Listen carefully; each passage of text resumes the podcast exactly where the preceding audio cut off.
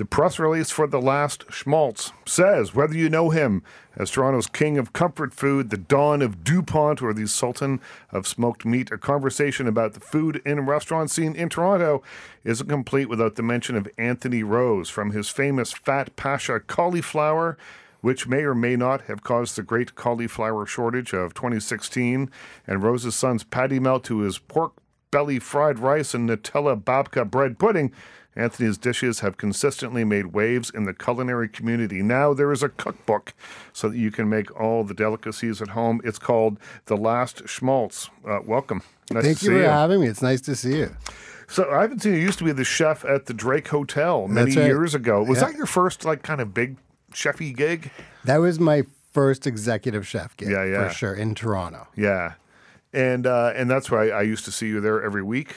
Yeah, every week, yeah. and then you would uh, you would do the famous TIFF parties as well. Yeah, and the lead up to all those things. Those, those good times. Those were good times. And you left, and then you opened about 150 restaurants. But, and but then like 142 of them closed, so I'm left with like six. I guess eight would be the math on that one. Yeah, yeah, yeah, yeah.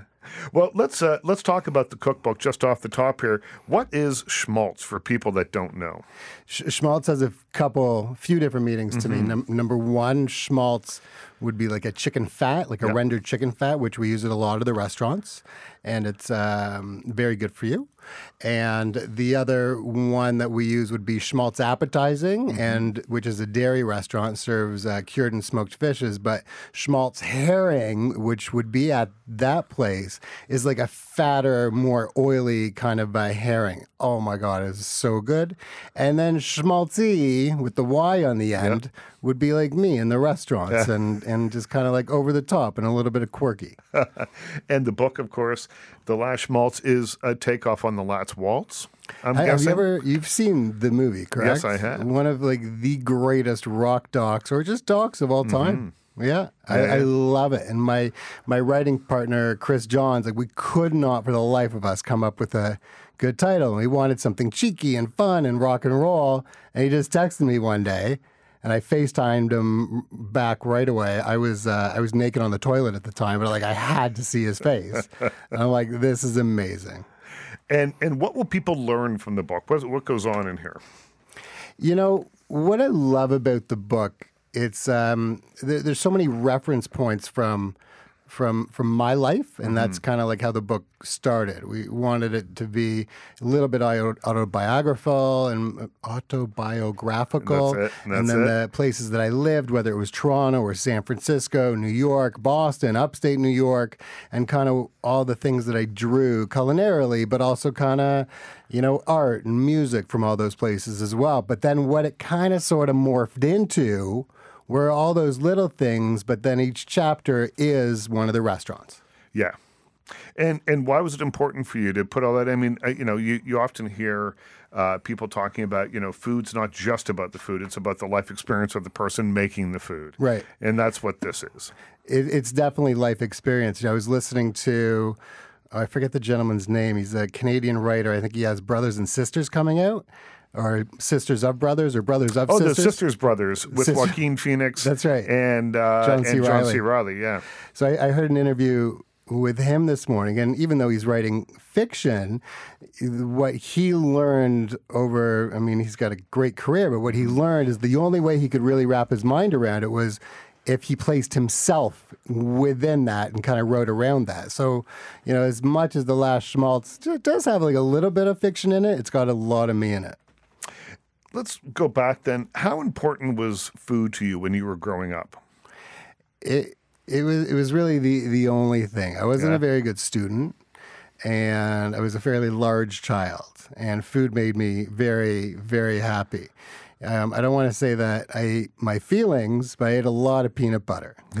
but and I called peanut butter my feelings, and as I as I was growing up and kind of not doing so well in school, you know, I was lucky enough to you know have parents that wanted me to succeed in right. you know another realm. So you know, I did work at a you know their friend's restaurant. I started washing dishes. Then I started prepping, and all the while going to school. And then I actually went to Concordia for a couple years, and it just wasn't for me. And at that point, I, I went to I, I started working full time in Toronto at Centro Yeah, yeah. And then I worked at North 44, you know. Fancy to- restaurants. You didn't. You weren't messing around. No, but remember, I was I was like a prep cook. I was a dishwasher, but I just loved being in that realm. And then, you know, I had some family that was living in San Francisco, so I, I moved there and I went to cooking school.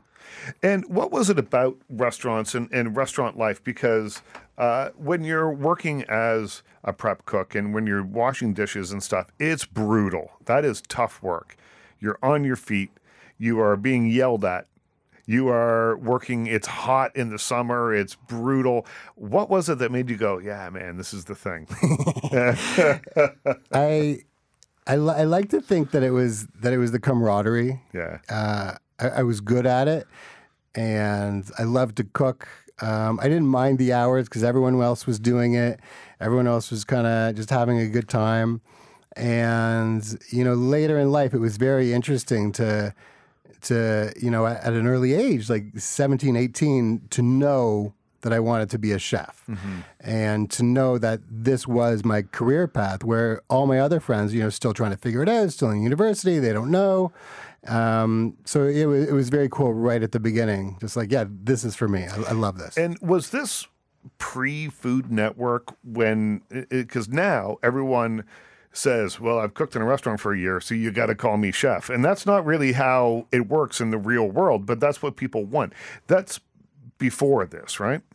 Th- this, me learning Yeah. to cook is definitely pre Food Network. Yeah, yeah. Yeah. And it was, I loved watching the Food Network when it came out. Uh, it was about cooking back then. It was about cooking, Yeah. and to see uh, Emeril really doing his thing and just like showing me how to make things like I would never make or learn or see, you know, it was you know it, was seminal. But it, sorry, I like that. Yes, it was before the Food Network, but you know, I talk about this, this is my business partner Rob Wilder over here. He's he's filming this. He's so handsome, but we talk about a lot. You know, as as our next move, you know, we we, we love media and to be able to kind of not act but just be ourselves on TV. And as we're talking about it, like we grew up watching uh, Jacques Pepin, Yeah, yeah. and the Two Fat Ladies, and even like Julia Child. Like those to me are the things that are missing out of the Food Network Yeah, today. and I'm older than you. Galloping Gourmet was Yeah, uh, like was a giant influence on me. Gra- yeah, Gra- yeah. Gra- Graham, right? Yeah, Graham uh, Kerr. Yeah, that's right. Oh my god, like that! I loved that stuff, and that was like, and that was it's just not on the Food Network. no, it's not. It's all competition shows or people going around to other people's restaurants and going, "Hey, that's awesome." And that's the world we live in today. That is the world we live in today, but it, it has given people a, a different idea about what working in a kitchen is. And you didn't have that. You didn't have that in your head. You said, though, I want to be a chef. And that didn't mean I, I don't want to train. I don't want to. You, you actually put in the hours. I put in the hours. I worked for some amazing chefs around North America. This was definitely before the Food Network, and it, it was also. Remember, I, I was I was I was a Jewish kid. I'm a, I'm a Jewish man now, and for like you know a Jewish kid, and my dad's you know a lawyer. My sister's now a cardiologist, and they're you know highly highly uber successful and amazing at what they do. But for like a Jewish kid in this in that day and age, in like the late '80s, early '90s, to be like, yeah, I want to, I want to be a cook or I want to be, you know, blue collar or whatever. It was, it was like, oh, you know, that's uh, that's different. You know, that's a little bit. My parents were amazing and they were like totally stuck behind me and and, and helped quite a bit and still do. Now, are there particular recipes from the time that you were either growing up or when you were uh, uh, being mentored in restaurants that bring back really vivid memories for you? One of the recipes that I love in the book is the is the pork fried rice, and the pork fried rice I remember cooking. I actually remember finding the dish at like a dirty, dirty uh, diner in Northern California. And at that point, it was it was crab fried rice. Remember, like Dungeness crab to us on the East Coast is extremely expensive, but on the coast in San Francisco, it's like it's like junk food. Everyone has has crab. so they made this, you know, very junky, dirty crab fried rice, and to me, you know, brought back memories of you know eating at Lychee Garden in Toronto or House of Chan and stuff like that. And I brought it to the restaurant. And I was I think I was a sous chef at Fairlawn at the time, and I did my version of that, and it was a little fancier and people just loved it. And ever since then, you know, I bring it to every restaurant that I've ever worked at had has or does have like a, a version of that fried rice, whether it was crab or pork, but it's it's one of those dishes that has just traveled with me, which is nice. And the idea, I guess, is that you take it and you elevate it a little bit. Sometimes elevated and sometimes de-elevated. And what does that mean? I mean, because I think people overwork things. Is that you know too many ingredients and trying too hard? You're trying too hard. Like it's really kind of it's one thing to use Dungeness crab, Yeah. but for me to use it now, it would be it would be very expensive here. But we found that at Rose and Sons as a diner, people like just couldn't get enough of the pork fried rice, Right. and it was it was it was amazing. Uh, we're going to continue the conversation with Anthony Rose. The book is called The Last Schmaltz, written with uh, Chris Johns. It's a cookbook, uh, and and it sort of is a biographical. Is that what we call it? A biographical cookbook tells the story of your life through food. A little bit, you know. Yeah. I, I, I, next time maybe we'll get a little more biographical, or next time we just build a cabin in Temagami and don't tell anyone. But we'll continue the conversation with Anthony Rose when we come back. When we come back, uh, we talked a little bit about uh, the Food Network. We're going to talk about lots of things, including the Last Schmaltz. But I want to talk about uh, the Food Network and and the the way that food television has impacted. Uh, the restaurant business, because I think there is a very real impact on the restaurant business. Uh, I'm hearing it's harder to find staff. There's low, more people out there than ever who probably want to be call themselves chefs, Right. but there's not as many people who are, are trained. So when we come back, we continue the conversation with Anthony Rose. Stay with us. cool. In studio, my guest is Anthony Rose. His book is called The Last Schmaltz, often funny, sometimes ridiculous, but always delicious. It's a cookbook that is kind of biographical in nature, tells you everything that you need to know about Chef Anthony Rose. Now, if you live in Toronto, you already know about Anthony Rose, or at least you've eaten at one of his many restaurants. Uh, the cauliflower shortage of 2016, did you really cause that? With the Fat Pasha cauliflower You know, dish? you're you're you're lucky as a chef to ever like have a dish that not only lives up to itself, like it's it's actually really good. Yeah, yeah. Uh, people love it, and then people replicate it. Right. And it wasn't the the, the whole roast cauliflower isn't my dish. Right. The whole roast cauliflower comes from a. Uh, a- an Israeli chef by the name of uh, Eyal Shani, and he has a restaurant, a, a bunch of them, um, called Miznon. And I, I went there. I had seen this cauliflower, and literally his is is so understated, and it's just like a whole roasted cauliflower, nice and small, and it comes to the table on paper, and it's got seasoning and oil on it, and like that's it. Yeah. I'm like, wow, that's that was fantastic. And I'm like, well, you know, how do I make that my own? And usually, my own means just kind of like making it over the top. Right. So yeah, you know, we we did do that. We put you know tons of things on there, all delicious, and you know, we were very very fortunate that people not only copied it but whole roasted it and um, and did everything with it. So. I, I don't want to take responsibility for the shortage, but you know it was crazy. How do you figure out what people want? I mean, you've got a number of restaurants, and, and the thing that's I, I think is is so interesting about you as a business person, as a restaurateur, is that you're not afraid to go, okay, I'm going to change that up. You know, you had a barbecue place, and you're like, ah, people here think of barbecue as like Southern barbecue, and it was meant to be like a grill place. So you just changed the name. A lot of people would have tried to change people's attitudes about it, but you're like, you know what? Got to change the name. Uh, you have bought and sold restaurants. You've gotten rid of places that that haven't worked for you or whatever. You're not afraid to get your hands dirty. I what what I love about it, and Rob and I talk about this a lot, is that you know it's okay to reinvent, mm-hmm. and it's it's also okay to to fail. You know, when we had the Swan on Queen Street, you know, it was it was I think it's one of the greatest restaurants in the city. And I loved this space, and I had been going there forever and ever and ever. Yeah. And it was it was heartbreaking to to walk in there and you know not only get a, a bad review, and that happens to everyone, but to be able to not mentally recover from that and then just make mistake after mistake and and you just see it slide and slide away from you. It was uh, it was very difficult, but we learned so much from it. Jen Agg has that restaurant now, and she, of course, had the Black Swan and others. And she's saying that she's going to put a sign up in the window that says "Restaurant critics not allowed," uh, because she said they they end up reviewing me. They don't end up reviewing the restaurant. And is how do you? What's your take on on on critics in general? On critics in general, I think that there's too many of them now, and everyone's a critic now. With their phones, right? With their like, phones, with with, Yelp, the and Yelp, everything. with yeah. with all that kind of bullshit, uh, with all that kind of stuff. And when when we first opened Rose and Sons, you know, I made the huge mistake of, or I think I think it was my mother that I think it was my mother was going on Yelp, and you know, she didn't call me; she called she called Rob, and she's like, "Dude, "Have you seen these reviews? These are you know, there's some you know really shitty ones out Right. there, and some really bad ones, and you know, sure they were good ones as well." And you know, Rob told me, and I went on Yelp, and I I think I read like two or three of them. Uh, broke my heart, and I, I've for I've not read another one. Six Really? years later, I'm like, no, I don't care. And because that was the follow, that's the obvious follow up here. How, uh, what, what do you do about it? And I guess the best response is nothing. The best response is absolutely nothing. You know, when we got, you know, a horrible review for the Swan, that was a pretty bad review. You know, we made the mistake.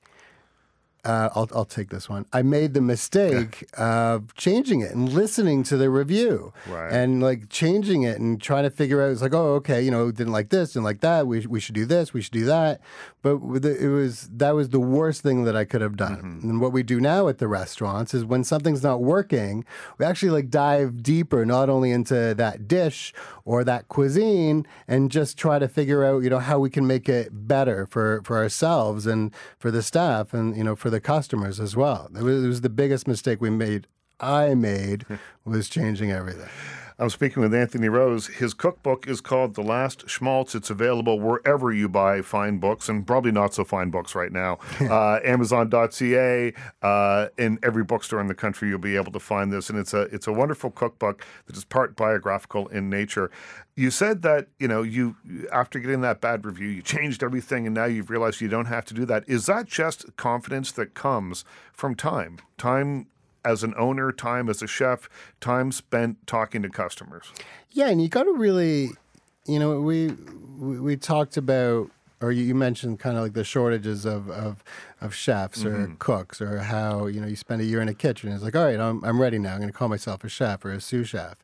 And so it's it's not only the confidence of us, but it's the confidence that we like to you know give the staff as mm-hmm. well to be able to make decisions and hiring the right people that you know can take something that we've built and and make it better and add their flavor to it as well. As long as it's done within you know the parameters that we've we've built a restaurant that this is it and it should feel like us then we want the chefs and the managers to, to come to us and you know keep that going. Very important. And you can't possibly be in every place that you own uh, all the time, obviously. But do you do like a circuit? Do you do you do you touch, you know, the the, the floor once a day in every place, or how does that work? I, I try not to. I think Yeah. the best use of my time is actually is you know during the day. You know, um, Rob and I spend a lot of time together talking about you know where each restaurant is going, and we're trying to, as I said, dive deeper into each one of the restaurants. And instead of making you know split second or rash decisions mm-hmm. very quickly, and then calling the manager and the chef and to change it, you know we're, we're actually you know doing more research on it, or we kind of sit with an idea for like a week or two weeks, and we're like, all right, this this still works, let's do that. But in terms of my day, you know, I like to spend more time at like one restaurant rather than kind of going everywhere. Sometimes if it's like a you know Friday Saturday night and everyone's busy, everyone's hopping, you know, sure I'll go from one to the other to the other to the other to the other to the other, and which is easy for me because they're you know they're all on Dupont Street. Yeah, yeah. they're- That's why they. What do they call you? The Don of Dupont Street in Toronto. When we come back, we'll continue the conversation with Anthony Rose. The book is called The Last Schmaltz, uh, co-written with Chris Johns, and it is uh, a cookbook that spans Anthony's entire career. Uh, there are how many rec- how many recipes in here? I think there's like eighty something recipes, maybe. Eighty something But recipes. look at those pictures, eh? Yeah, the pictures are amazing. Uh, when we come back, we'll we'll sort of dive into actually what's in the book, what right. people can expect, and and what level of skill you need to cook from this book. Stay with us. Anthony Rose is my guest in studio. His book is called The Last Schmaltz, a very serious cookbook. So the name doesn't really sound all that serious, but the recipes within are. Some of them are serious. Yeah. Yes. So, what kind of skill set do I need to be able to cook from your cookbook? You know, I brought you a gift today. Oh, did you? Richard. I like presents. It's, it's from Schmaltz Appetizing. yes. And it's a challah. Oh, I like challah bread. It's the recipe from the book. And it's Bonnie Stern's recipe. Yeah, yeah. Who is a good friend, mentor of mine. Now, this challah, which I'm presenting you right now, Yes. and you're you. not, you don't, you don't, don't eat it. Don't, don't eat it. Oh, it's too late. so this beautiful. is uh, this was baked really early this morning. Go home with this, make toast out of it. I will. Your your wife will love it. Make grilled cheese out of it, or just tear it apart and like dip it into soup. It, you know what? I, I will take photographs of it as well and post them around so people can see just how beautiful that is. So one one of the things that I love about the book is you can have a recipe like the challah, and you know challah scares people, bread Mm-hmm. scares people, but it's actually pretty simple, right? It's like three or four ingredients: water, flour, some yeast, a tiny bit of Yeah, yeah. sugar, and salt. Like, and that's it. You just have to be patient, and sure, you're going to screw up the first one and second one, Right. but it's water and flour. Like, who cares? so that one, you know, has like a, a little uh, deeper into it. You can be scared of it, but I wouldn't be scared of it. But we also have a recipe for egg salad, and it's you know a version of my mother's egg salad. And I don't eat anyone's egg salad except hers, and that you know takes you all of ten minutes to Yeah, make. yeah. But there are, I think there's a recipe in there for like a brownie sundae that we do at Rose and Sons, and I think the first thing I say is like go out and buy a, a soft serve ice cream machine for thousands and thousands of dollars. One of the last recipes in the book, which I think is the simplest because it's it's the um, oh, what's what's it called when we're by the shore? Oh, the shore lunch, right? Right. Um, after you're fishing, or while you're fishing, and sure, the fish come right out of the water, but then you take a can of beans and throw them in the coals, and um, you've got some um, some cornmeal to dredge with, and it's like it, it's as simple as that, Right. right? And people are even like you know scared of cooking over a fire, but like that is like the best lunch that we had in that book was in Temagami, in the middle of nowhere, and sure, our our shore lunch might have included foie gras, Yeah. but it was uh, it, it was worth it. So, uh, simple is generally speaking better. Is that? I, do think you so, think so? Yeah, absolutely. And so, uh, because often if I'm reading a menu and I see a list of ingredients, and not, I'm not talking about, you know, hyperglycerol, but whatever, you know, but if I'm reading a list of ingredients and I don't know what half of them are, it alienates me a little bit. Yeah, and I, I feel the same way when I buy a cookbook. Yeah. And I usually buy a cookbook, not necessarily for the recipes, probably first for the pictures. Yeah. like I can flip Which are through beautiful it. in here, Thank yeah. you. Um, photographer Kayla Rocca did a great job on there. So not only the first thing I look at is the pictures and and then the stories and even like later on, like I've got a large collection of cookbooks, probably like 500, and I've cooked out a very few of them. Right. But I like to, you know, I'll notice a picture, or a title, and then I'll skim the recipe. I'm like, oh, I, I can do that, or I can do my version of that, right? And that that's important to me. And when you're setting up a new restaurant, I mean, is that kind of what you do? You think, you know, or where do inspira- where do the various inspirations come from?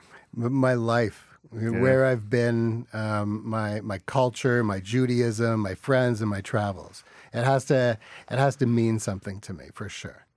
And and the the store Schmaltz is very successful. You're opening up another one, Right. And and it's it's a, a great. It's a small space. Uh, we've been in. Yeah, it's like a hundred plus square feet. Yeah, it's yeah, like but but I, I love that it's bustling when you're in. It feels exciting. It's like going to uh, um, uh, uh, what's the place in New York that we go? Russ and daughters. Yeah, that's Yeah. it. Russ and Daughters in New York, and it, it feels like you're in there, and there's kind of an energy that comes with that. Right. You know, it's you're absolutely right. When I, I love that about Rose and Sons as well. Right. It's small, but it's packed. Yeah. And it's funny w- when you talk about the the new schmaltz. One of the things that we felt is actually we had like we had too much room there. So we're like, well, well, we want it, we want it to be busier and, Yeah, and, yeah. and more bustling. So we're actually working on a, a bakery concept right now where we're going to have this uh, this cake program there, but very simple cakes. But you're kind of like building a. a uh, a sandwich out of a cake, same thing that you would like walk down the line, pick a cream cheese and a fish, Right, and so right, on. right. You can do the same thing with the cake and walk out of there with this like wicked, decadent, over the top sandwich. I don't know. I don't know anyone that does this. yeah, don't the, hopefully by when this airs in three weeks, it'll already be ready. Yeah, we won't tell. We won't tell. We won't tell anybody. No one's listening anyway. I'm speaking with Anthony Rose. The book is called "The Last Schmaltz: A Very Serious uh, Cookbook." What food trend do you find overrated? Food trend overrated? I don't. I don't know, man. You know, I think that a trend to me. Like even when you talk about what I do, a lot of people say that comfort food is very trendy, and I, I would agree with that. But I think if it's you know if it's true to the heart and it comes from a good place, then then it, then it's not. Um, in terms of trends, you know, I, I, don't I don't really follow the trends, so I mm-hmm. couldn't say. I don't even eat like that or go out to eat like yeah. that either. I always think that if you like it, it's good. Yeah, or yeah, it's good if you like it. That's a lot it, of people, you know, slag the trends, but like a lot of trends are wicked too. Yeah, yeah, yeah. And are there ingredients that always make a dish better? You just got to cook from the heart. I know that sounds yeah. so cheeky and sticky, but listen, man, if it if it means something to you and you're just kind of like taking care while you're doing it, and you can tell which chefs do that and which restaurants do that very easily. Is it harder when you scale larger to do that? Absolutely. Like even in the past, you know, uh, three years, two years, you know, we, we decided, you know, sure, we can keep growing and we've had many offers to open up more restaurants mm-hmm. but in the meantime you know we, we, lost a restaurant and and yeah. you're not you're not as new as you are anymore and you're not as busy as you are anymore. So we're like well let, let's just concentrate on what we have make that better and you know really in, like just enjoy our lifestyle. We don't need to just pile more stuff on our plate. I love that at bar begonia for instance uh, you have negronis on tap yeah I love that, that. sort of thing. And and again it, for me um, I look for when I'm thinking about new places. Uh, it was the Negronis on Tap that went. That's a place I got to check out. Yeah. I hadn't seen them before, and uh, um, it was uh, Negroni is for in for my money the perfect cocktail. I would agree. It is that. the only cocktail that matters, and so to have them on tap is uh, is exciting, and that's what got me in the door there. Oh, that's cool. Yeah, and it's such a pretty restaurant too. It is. Yeah. is. Well, and again, uh, this is heard across the country, so we will get just a little Toronto centric for a second. That place was just empty for a million years, right? Yeah. the, the, the I, I can never understand. In the, the middle of the biggest city in the country, you have these buildings that just are empty. But remember, DuPont was extremely blue collar. That's right. Right? So the, the, the rents weren't crazy. And there was the sign outside that said, build to suit forever. So he had actually talked to all the restaurateurs in the city, all the business guys in the city, and no one uh, no one took the plunge. So he decided, the landlord, to put it back on the market as a, as a lease, and you know we got in touch with him right away and uh, and the place is doing well. And I love what you do there. Is that's the place that you do like the little flea markets in the back and the yeah, whole the thing? flea market out back. Madame Boeuf, we just closed uh, last week to a hot dog eating contest, which I actually competed in. Disgusting. But I love uh, you know the, the idea that you have to constantly be thinking and reinventing. There is no sitting back and There's resting no on your laurels, right? And you know what? It was you know we talked about the the Drake at the beginning. Yeah. And that's you know I, I learned a lot of that there. Right. It's like they're just kind of like keep doing things you know what's next? What's interesting? You know what can we what can we try? And you know if we fail great let's try something else right? Yeah. it's you know cooking is one thing but you know restaurants you know to make sure that people are, are, are coming back not only for the food and the atmosphere but give them other reasons as well. And there's a difference between being a chef and being a restaurateur. You know very much so. Yeah yeah. The chef uh,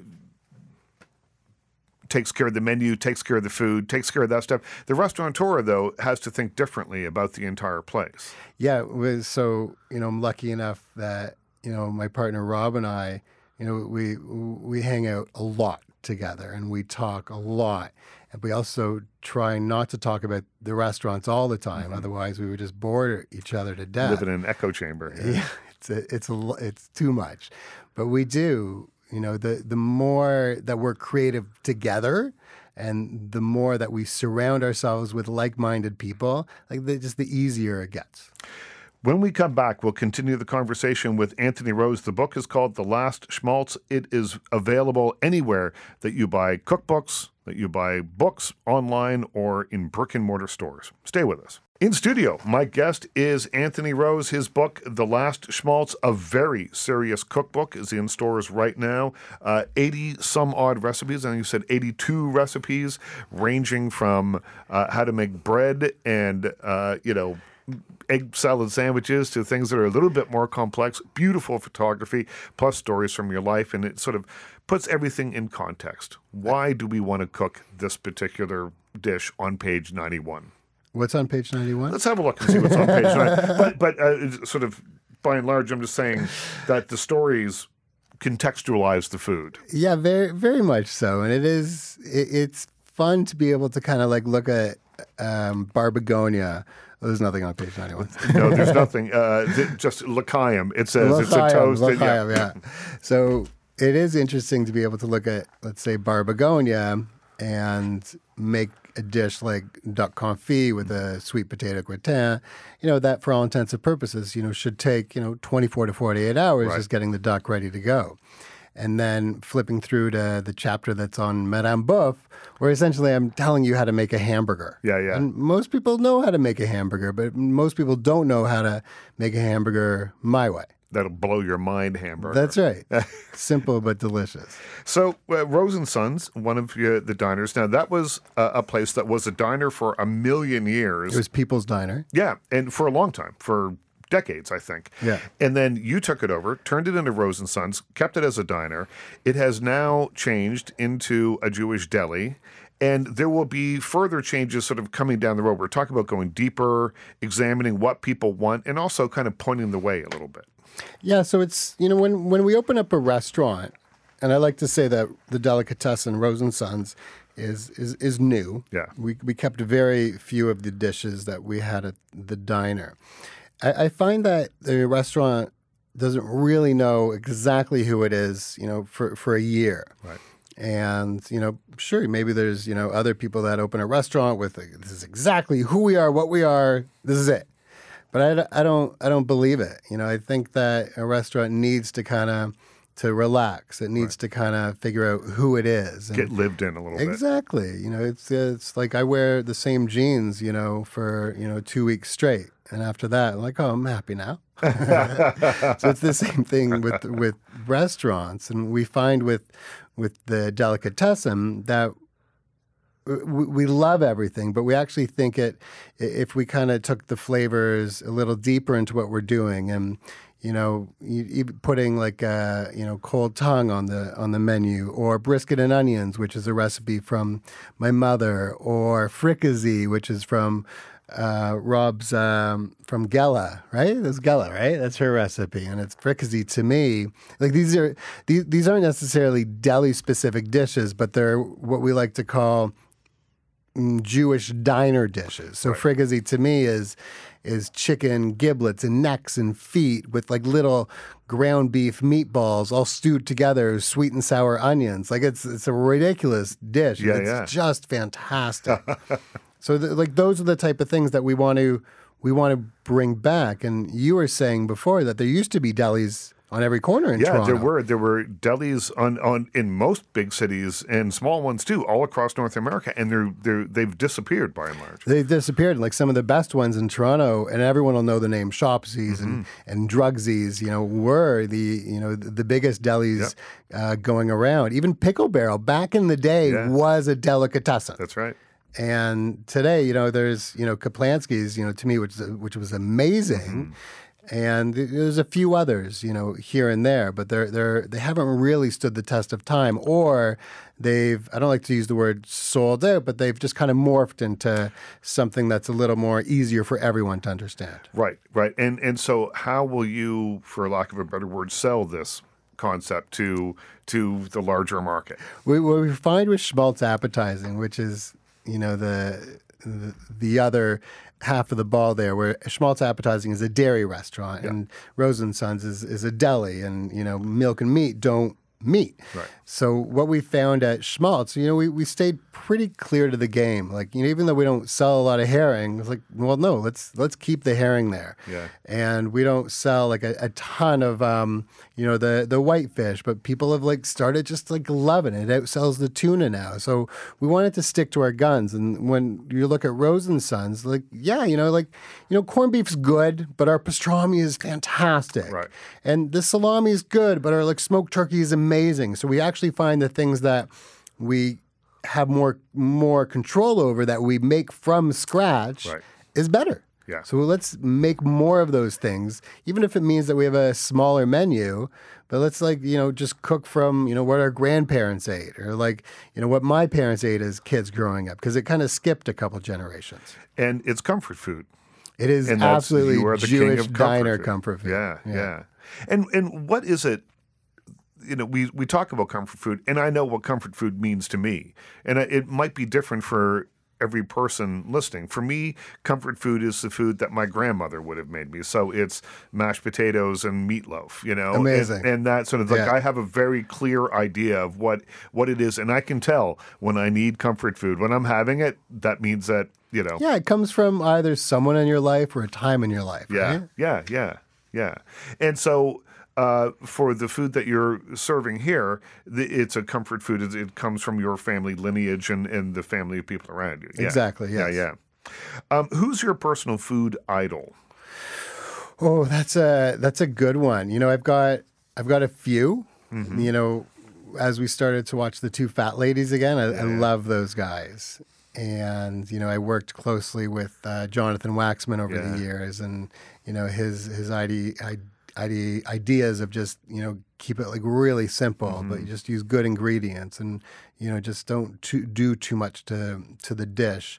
Um, Mark Franz, who has uh, a few restaurants in San Francisco, one one of the cookbooks that I that I always go back to over and over and over again is the Jeremiah Tower cookbook from Stars in San Yeah. Francisco as well.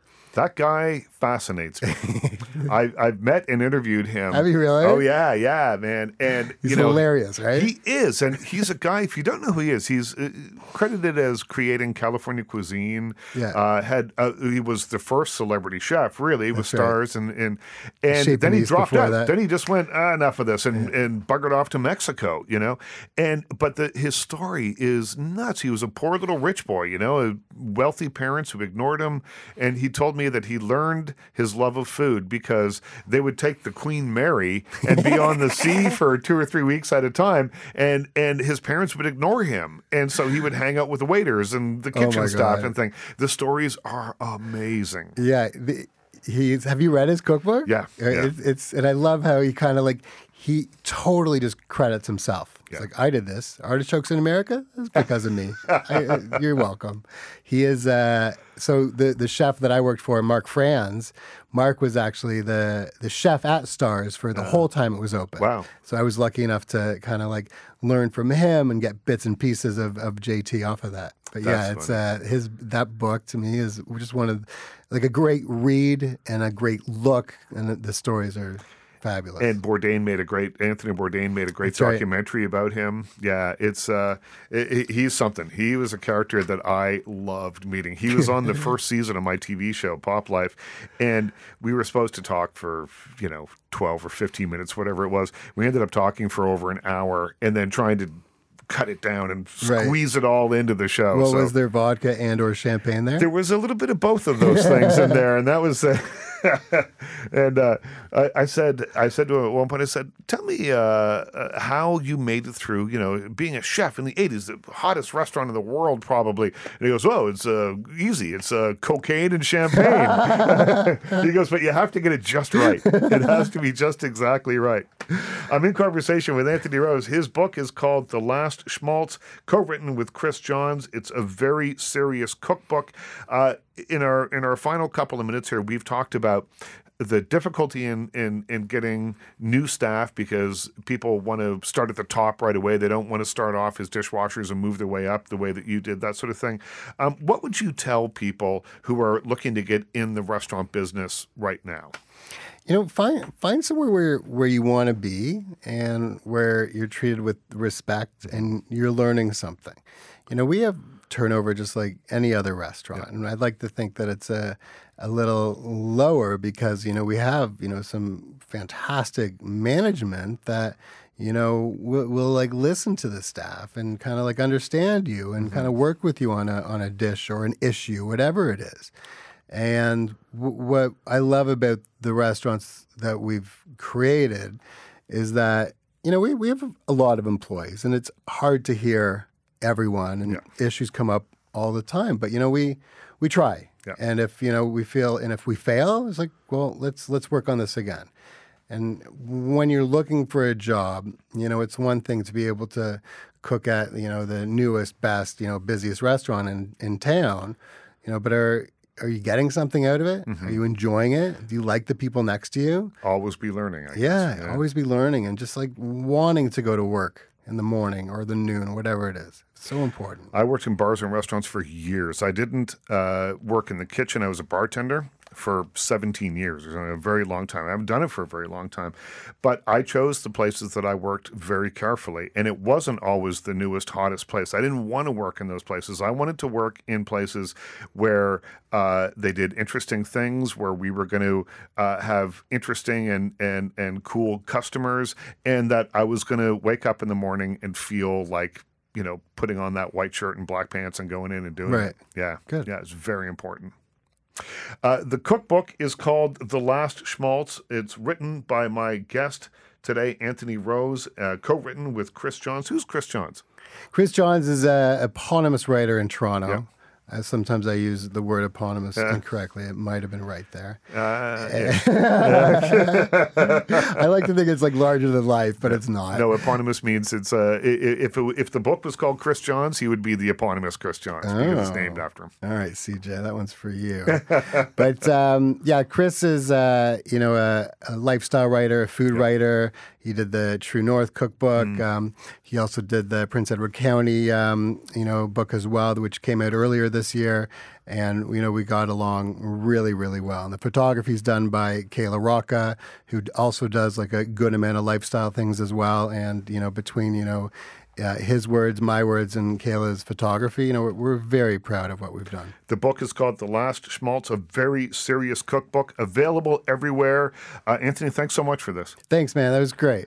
My thanks to you for listening. My thanks to Chris Cant on the board, and we'll talk to you again next week.